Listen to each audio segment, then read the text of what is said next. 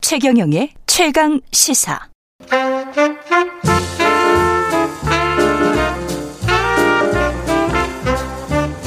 세상의 모든 뉴스를 탐구합니다. 김준일의 뉴스 탐구 생활. 네, 화제가 되는 이슈를 깊이 있게 파헤쳐보는 뉴스 탐구 생활. 세상 모든 것이 궁금한 남자. 예, 김준일 뉴스톱 대표 나와 계십니다. 안녕하십니까? 안녕하세요. 예. 계속 전화로만 연결했더니 심심했는데 저는 뭐 두려울 것이 없습니다. 지금. 두려울 곳이 없어요. 네, 수, 항- 수포 항체 형성자 김준일 몸, 에서 김준일 항체가 용솟음 치고 있어요 지금. 예. 좋습니다. 예. D-7, D-7일이죠. 예. 근데 사실은 오늘이 3월 2일이니까 음, 이틀 후에 이제 사전 투표 할 수 있잖아요. 그러니까요.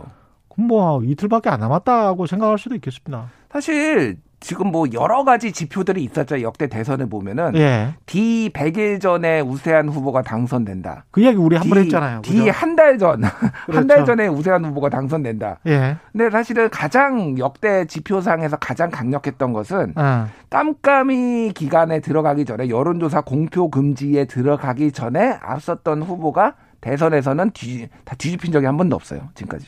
그렇죠. 예. 예. 근데 문제는 네. 여론조사가 너무 많어.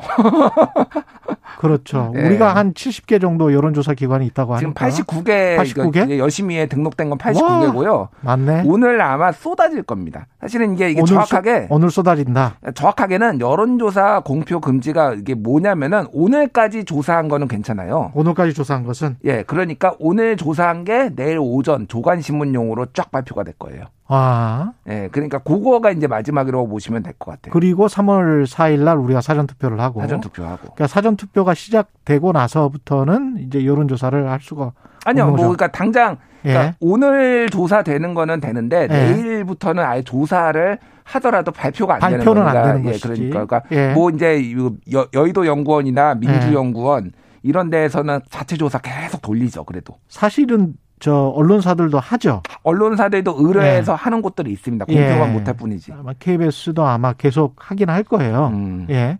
상황을 쭉 봐야 되기 때문에 게다가 이제 방송사들 같은 경우는 엑시폴 출구 조사를 해야 되기 때문에 그렇죠. 추이를 지금 아마 거의 매일 봐야 되지 않을까 음. 그런 생각이 드네요. 일단 이번 대선은 여론조사와 이번 대선 동률로 지금 KBS 조사 같은 경우는 한국리서치 의뢰해서 했던 거는 39.8 대 39.8 예. 동률로 나와서 깜짝 놀랐어요. 제가. 야, 동률을 처음 봤죠. 처음 봤어요. 그러니까 이 기가 요 정도 남은 상황에서 동률은 처음 봤고요. 예. 물론 다른 조사에서는 윤석열 후보가 앞서는 게 조금 더 오차범위 내지만은 예. 경합이지만은 조금 수치상으로 앞선 게 좀 더 많았고 이재명 후보가 앞선 것도 한두 개 있고 뭐 요 정도인데 예. 동률이 나왔다라고 하는 거는 왜냐면은 역대 가장 그 퍼센테이지로 작았던 게 음. 1960년에 박정희 윤보선이었고요. 그때가 1.5였거든요. 음. 그리고 두 번째 사실은 이제 87년 이후로 가장 그, 그 붙었던 게 97년에 김대중 이회창의 1.53이었어요. 예. 근데 실제 그 전에 여론조사를 보면은 실제 여론조사는 그거보다 더 벌어졌습니다. 어. 근데 막판에 이회창 후보 쪽으로 보수 표결집이 있어가지고 그게 좁혀진 거예요. 예. 한 2, 3% 포인트 앞서고 있었어 김대중 후보가. 그러니까 이 정도로 동률이었던 적은 한 번도 없었다 지금까지 역대 대선에서. 그리고 이제 여론 조사를 하면 할수록 우리가 이제 민주주의가 발전되면 발전될수록 사람들이 이제 의심도 많아지고 음. 그건 합리적이고 좋은 의심이라고 저는 보는데 예. 예. 여론 조사 자체에 관해서도 그렇게 신뢰하는 것 같지 않은 그런 경향성은 보이기는 합니다. 근데 두 가지를 예. 다 봐야 돼요. 예. 하나는 이제 지금 어제 뭐 요렇게 나온 여론조사 제가 실명은 얘기하지 않겠습니다만은 예. 좀 특정 후보가 많이 이기는 걸로 나오니까 이 예. 여론조사의 문항에 대해서 다 분석도 하더라고요. 예를 들면은 예, 단일화를 단일화 끝났다고 했는데 단일화를 막 다섯 개씩 질문을 넣어가지고 이게 네. 특정 후보한테 유리했던 거 아니냐 막 이런 분석들도 막 하실 정도로 사실은 굉장히 관심도 높고 있는데. 여론조사 기법 자체가 굉장히 사실은 지금 발달해가지고 그리고 음. 예전에 하고 다르게 무선 그, 그 아이디도 안심번호, 있지만은 안심번호. 안심번호로 지금 쓰거든요. 2010년 이후에 그 서울시장 선거 이후에는 안심번호를 많이 그 할 수밖에 없어요. 그러니까요. 때 워낙 틀렸기 때문에. 그러니까 정확도가 예. 상당히 높아졌다라는 거는 감안을 하셔야 돼요. 그러니까. 예. 예. 그 지금 단일화 이야기 했습니다마는 음. 변수가 막판 변수가 지금 단일화가 아직 있습니까? 단일화 지금 김동연 이재명 단일화가 있죠. 그 큰무더기 네. 윤석열 안철수 단일화는 아직 살았습니까? 아 저는 사실 끝났다고 봅니다. 끝났다. 예, 저는 그러니까 여러 아까 정황상 임명진 임명진 목사도 그런 식으로 말씀을 하시대요. 예예 왜냐하면은 안철수 후보는 뭐 이건 제 타견입니다만은 예. 완주를 하는 게 정치 생명이나 정치 비전으로 봤을 때 훨씬 더 유리하다. 지금 이렇게 될 수밖에 없. 상황이 그렇게 제가 굴러가 보기에도 버렸어요. 명분과 가치상 예, 예. 지금 그 윤석열 후보와 공동정부 같은 단일화가 음, 안철수 후보의 이미지를 완전히 망쳐버릴 가능성이 있죠. 그렇죠. 예. 어, 항상 철수하는 후보 그렇기 때문에 예. 지금 단일화하는 가능성은 높지 않고 어제 음. 윤석열 후보 같은 경우에는 사자가 다 모였잖아요. 예. 서울 신촌 유세하는데 이제 홍준표, 유승민, 원희룡 다 모였거든요. 음. 그거는 이제 표심 단일화라고 국민의힘에서 얘기를 하는 그쪽으로 이제 가고 있다. 진정한 보수의 결집, 한마디로 보수결집, 막판 보수결집 막판 보수 결집. 예. 네. 예. 그쪽으로 지금 가고 있다라고 보시면 될 것 같아요. 예, 잘 나서지 않았던 홍준표, 유승민, 원, 원희룡은 원래 이제 정책본부장이었고, 예, 그렇죠. 예, 한꺼번에 다 온 것은 이번이 처음이었죠. 처음이에요. 네 명이 예. 한꺼번에 그러니까 마지막 사자 경선했을 때 그 네 명이 모인 거는 처음입니다. 예. 이게 야권 단일화 결렬 이후에 민주당이 예, 그 결렬 딱 이후라고 보기는 힘들고 그 전부터 이렇게 뭔가 물밑에서 작업을 했었던 것 같고 음. 그러면서 이제 정치 개혁안 이야기를 했잖아요. 예. 그게 결국은 이제 심상정, 안철수, 김동연 다 어떤 시그널을 주는 것 같은데 그렇죠. 어떻게 보세요? 이거는 어떤 영향을 줄까요? 그러니까 예. 사실은 심상정 후보랑 단일화가 되리라고 생각한 사람은 민주당 지지자 중에도 없을 거예요. 어, 없겠죠. 우리 지- 진행자도 별로 안 믿으실 거 아니에요. 그게. 예. 그러니까 뭐냐면은 예. 한마디로 얘기하면은 민주당 지지자는 굉장히 다양한 스펙트럼이 있거든요. 예. 예. 를 들면은 떨어져 나간 사람들 중에 조국 사태 이후로 떨어져서 안 돌아오는 분들이 꽤 있어요. 예. 그 일군의 무리가 있고 또 하나는 그게- 민주당의 아. 반개혁성에 실망한 사람들. 예를 음. 들면은 이제 선거법 뭐 이런 문제 처리라든지 그 이후에 위성정당 음. 위성정당 만드는 이야기. 이런 것에 실망해서 떨어져 간 무리들이 있는데 예. 이분들에 대해서 집 나간 중도 진보를 끌어들이는 역할을 지금 하는 거죠. 사실은 안철수 지지자가 갑자기 야 그러면 우리 이재명 찍어야 되겠다 이렇게 되는 게 아니라 심상정 아. 지지자가 예. 실망해서 못 찍겠다라고 하는 분들을 끌어, 끌어들이고 막판 표결집에는 상당히 도움이 된다. 그러니까 민주당에 실망해서 못 찍겠다고 하는 예. 사람들을 속는 셈 치고 한 번 더 믿어볼까? 약간 이 느낌이에요. 그러니까 지금 요거. 혹시 정치 개혁을 한다는데 예, 예. 그 정치 개혁은 명분과 가치가 있으니까 음. 그래도 힘 있는 놈이 하면 뭐 괜찮지 않을까 뭐 이런 생각인 건가요? 그런 건데 예. 좀 더 저 개인적인 판단이지만 더 일찍 했어야 되지 않나. 이게 아. 너무 선거 막판에 하니까 진정성이 좀 그리고 뭐 심상정 뭐 안철수 후보도 다 진정성을 의심하고 있잖아요. 할 수 그렇죠. 있으면은 해 너희들이 이렇게 그렇죠. 지금 하고 있어서 예. 더 빨리 던졌어야 되는데 이게 조금 타이밍이 조금 늦지 않았나 그런 음. 생각도 들죠. 공학적으로는 뭐 그렇게 충분히 분석이 가능할 것 같고 근데 음. 이제 선거에 지더라도 예. 저는 민주당이 이거를 적극적으로 추진을 했으면 좋겠어요. 정치 개혁을 솔직히 저는 믿음이 안 갑니다. 믿음이 그동안의 안 간다. 민주당의 행보를 아. 봤을 때 솔직히 말씀드리면은 정말 네. 할까 민주당이? 예. 그렇죠. 예. 그리고 이제 저 2030 세대 음. 우리가 이야기를 해야 되잖아요. 예. 이거는 어떻게 보세요? 세대 자, 투표는? 근데 이거는 샤이 투표층하고도 같이 얘기를 해야 될 것 같아요. 아, 그래요? 예. 예. 그러니까 지금 2030의 그 여론조사 결과를 보면은 아. 재미있는 현상이 나타나는데 성별과 나이별을 같이 결합해서 보면은 음. 20대 30대 여성과 20대 30대 남성의 여론조사에서 응답률이 차이가 많이 나요. 음. 그러니까 20대 30대 여성이 음. 소위 말해서 모름, 무응답 뭐 이런 거 있잖아요. 음. 지지하는 후보 없음. 이게 그 남성보다 두 배예요, 거의. 음. 1.5배에서 두 배예요. 음. 2030 여성들이 마음의 표심을 못 정했다라고 음. 보시면 될 것 같아요. 내 마음 갈 곳을 잃어. 20대 같은 네. 경우에는 확실하게 20대 남성은 확실하게 윤석열 후보를 지지하는 저 경향성이 확실히 나타나고 있고요. 예. 30대는 30대 전반은 윤석열, 예. 후반은 이재명 경향성이 나타나요, 지금. 아, 그래요? 예, 요렇게 나타나고 있어요. 아. 근데 문제는 2030 여성들인데 이거하고 샤이하고 뭔 상관이지? 왜냐하면은 예. 자 샤이 샤이니까 어. 왜 샤이한지를 생각을 해봐야죠. 왜 왜- 샤이한가요?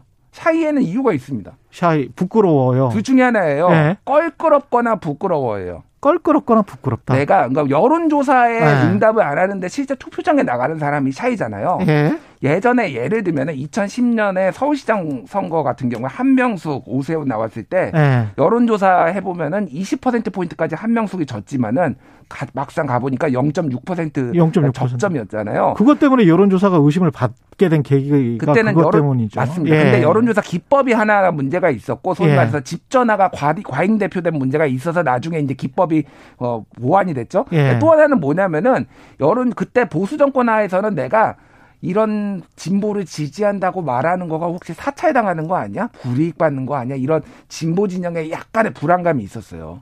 아 그런 불안감을 느끼는 분들이 있었죠. 응답을 덜 했어요. 그래서 아. 그, 게 일종의 그러니까 껄끄러워서 아까 전에 말 부끄러워서와 껄끄러워서 두 가지 부류가 있는데 예. 근데 껄끄러워서는 이번 대선에는 해당이 안 됩니다. 문재인 정권에서 네. 그게 진보가 됐든 보수가 됐든 어 나는 껄끄러워서 다 못하겠어 이런 사람이 누가 있어요? 그냥 말하죠. 그냥 다 말하죠. 예. 정권 교체해야 됩니다. 지금 다들 이러고 있는데 그렇죠, 예를 들면은. 그렇죠. 그러니까 없어요. 예. 그러면 하나밖에 없어. 부끄러워서 부끄러워서 누가 부끄럽습니까? 두 후보 중에서 둘 다 다 부끄럽다고 부끄럽습니다. 지금 저 각 지지 각 당의 지지자들은 이제 둘 다 부끄럽다고 지금 생각을 하는 거잖아요. 다 부끄러워요. 예. 예. 다 부끄럽기 때문에 아니 다 부끄러운 거는 또 아니지. 안철수나 심상정이 뭐 부끄러울 거는 없잖아. 아니 그, 저는 뭐 예. 부끄러운 부분이 있다고 보는데 어쨌든 예. 뭐 예를 들면은 아니 자기가 그것도 이제 상대적으로 좀 나눠줘야지. 예. 상대적이죠. 상대적이죠. 아니 제가 뭐 말하는 그건 거는 무- 무조건 다 그냥 부끄럽다 그러면은 좀 그, 아니 그렇지 않아요? 정의당도 예. 예를 들면은 예. 공정과 정의를 지키지 않았다가 뒤늦게 반성한 거 이런 거는 정의당 지지자들이 부끄러워하시는 분들 많아요. 아, 뭐 심상정은 그것도 아니더라도 있겠다. 예를 예, 들면 예. 은뭐 이렇다면 어쨌든 근데 예. 양강 후보만 놓으면은 다 부끄럽단 말이에요. 예. 그러니까 상쇄가 됩니다. 예. 사실은 부끄러운데 그 답을 응답을 안 하는 사람은 거의 상쇄된다고 보면 될 것 같고요. 중요한 거는 투표장 당일에 어. 나가서 찍을 사람이 있느냐라는 거예요. 부끄러워서 응답은 안 했는데 그게 샤이의 핵심이잖아요. 자, 아까 전에 말씀드렸듯이 어. 가장 지금 무응답층의 가능성이 있는 게 샤이가 두터운 게 2030 여성들이에요. 근데 무응답층이라는 게 전화를 받고 거기에 관해서 모, 모름이라고 했다는 정도의 그래도 그 정도면 이제 상당히 관여를 하는 건데 음. 아예 전화를 안 받는 집단 네. 음. 그 모집단이 워낙 크기 때문에 우리가 근데 이게 전화를 받는 사람들은 제가 보기에는 약간 좀 그래도 정치에 관심이 있는 근데 약간 그분들은 좀 성향이 다르지 않나 그런 생각도 들기는 해요. 근데 아예 전화를 안 받으시는 분들은 예. 아예 투표장에 안 나올 가능성이 높습니다. 그러니까 제가 그거를 부인하는 게 아니라 아. 여러 가지 층위가 있어요. 전화를 안 아. 받으시는 분들도 있는데 투표장에 나오시는 분들도 그렇죠. 있는데 그렇지. 정치 무관심층이라서 아예 투표에 안 할 가능성도 있는 분들인데 예. 전화까지 받았는데 모른 무응답이 할 분들은 이분들은 관심은 있는데 고민하는 분들이에요. 아, 이분들이 진짜 샤이라는 거예요. 그러니까. 그렇지. 그러니까 문제는 뭐냐면 우리가 잡아낼 수 있는 2030은 여성들 같은 경우에는 전체적으로 보면 정치 성향 보면 진보예요. 예. 근데 이들이 그러면은 이재명을 위해서 나와서 찍을 거냐라는 거죠. 그다음에 네. 변수가 또 뭐 우크라이나 에, 지금 상황이 있고 음. 코로나 상황이 있고 예. 여러 가지 변수들 그다음에 이제 기존에 있었던 어 대장동이랄지 뭐 도이치모터스랄지 뭐 여러 가지 의혹들이 있고 음. 뭐 이런 상황이에요. 근데 네거티- 이게 예. 이게 막판에 뭐가 좀 작용할 수 있는 게 뭐가 있어요? 네거티브는 예. 사실상 너무 우리 유권자가 내성이 생겨서 예. 진짜 핵폭탄급이 아니면은 어. 뭐 나라를 팔아먹었다 이 정도급이 아니면은 저는 영향을 안 줄 거라고 보고요. 오케이. 오늘 법사위 열리면은 막 공방에 있을 텐데 예. 오늘 오, 내일이 토론인가요? 오늘이 토론인가요? 네. 오늘 저녁에 예. 토론입니다. 예. 오늘 저녁에 토론에 말 실수하는 거 사실은 예. 이재명 후보가 우크라이나 대통령 약간 폄하성 발언했다가 예. 표를 상당히 많이 깎아 먹은 걸로 분석이 되고 있어요. 예. 사실은 이게 안정희구 때문에 집권 여당을 좀 더 유리해야 되거든요. 아. 근데 그게 다 상쇄돼 버렸다. 아. 그래서 오늘 너무 어, 공격을 하면서 오히려 겸손하지 못한 모습을 양 후보가 다 아. 보이는 것에 대해서 우려를 해야 되고 이를테면은 뭐 윤석열 후보 같은 경우에는 일본 일본군이 한국 진- 진주할 수 있다. 주 어, 그러니까 올 수 있다. 한미일 군사 동맹으로 이런 걸로 또 표 깎아 먹었거든요. 그런 실수를 좀 조심해야 되지 않을까 그렇게 봅니다. 그게 이제 예. 진짜 변수가 될 수 있죠. 막 그 마지막. 다음에 이제 전쟁에 관한 어떤 뭐 사람들의 생각, 음. 이게 너무 이제 구체적으로 보이니까 우크라이나 전쟁을 예. 통해서 그게 또 과거의 북한발 어떤 위기와 비슷하게 근데 이제 또 다른 양상으로 바뀔 수도 있거든요. 그렇죠. 사람들 심리에 따라서 음. 그래서 그게 또 어떻게 작용할지는 모르겠어요. 그러니까 그러니까 안보 불안 심리가 예. 민주당한테 보통은 부정적으로 작용했었을 때도 이- 음. 많잖아요. 많았잖아요. 근데 이제 그게 또 어, 역으로 작용할 수도 있고 긍정적으로 작용할 수도 있는 측면이 있기 때문에 근데 이게 네. 우리나라에서 벌어진 직접적인 안보 불안이 아니라 그렇죠. 전쟁은 남의 나라 사실 전쟁입니다. 냉정하게 얘기를 하면은 그것 때문에 이거를 아. 얼마나 관리를 하느냐, 그 연대를 하느냐 이런 건데 거기에서 좀 말실수를 안 하는 게 사실은 중요할 것 같아요. 평화에 아. 대한 확고한 신념 이런 게 중요하지 않을까 그렇게 보여집니다. 그렇죠. 평화에 음. 대한 생각과 전쟁에 대한 생각 이, 이것도 굉장히 중요할 것 같고 야 막판에 그 중도층 부동층이 가지고 있는 생각 0.1%면 계산을 해보니까 음. 0.1%면 1%가 35만이니까 만약에 80% 투표했다고 치면 예, 0.1%면 3만 5천이더라고요. 3만 5천 명. 또 하나 마지막으로 예. 코로나 확진자 폭증 때문에 당일날 투표 못 하시는 분. 그래서 지금 국민의힘이 사활을 걸고 사전 투표 좀 하라고 하는데 코로나. 예, 황교안 전 대표 같은 경우에 아직도 부정선거 음모론을 주장하고 계셔가지고 국민의힘에서 지금 안절부절하고 있더라고요 지금. 황교안 대표는 국민의힘 아직 그 당원이세요? 그러시겠죠? 얼마 전에 아. 대선 경선도 나오셨는데. 아 그러셔 그러시군요. 예. 국민의힘 입장에서는 좀 자제를 해주셨으면 좋겠다 그런 그런 입장이겠습니다. 그렇게 진짜 고- 막 고민하시고 부정선거 계시더라고요. 계속 예. 이야기하는 거는 예. 지금까지 김준일 뉴스톱 대표였습니다. 고맙습니다. 감사합니다. KBS 일라디오 최경영의 최강시사 듣고 계신 지금 시각은 8시 45분입니다.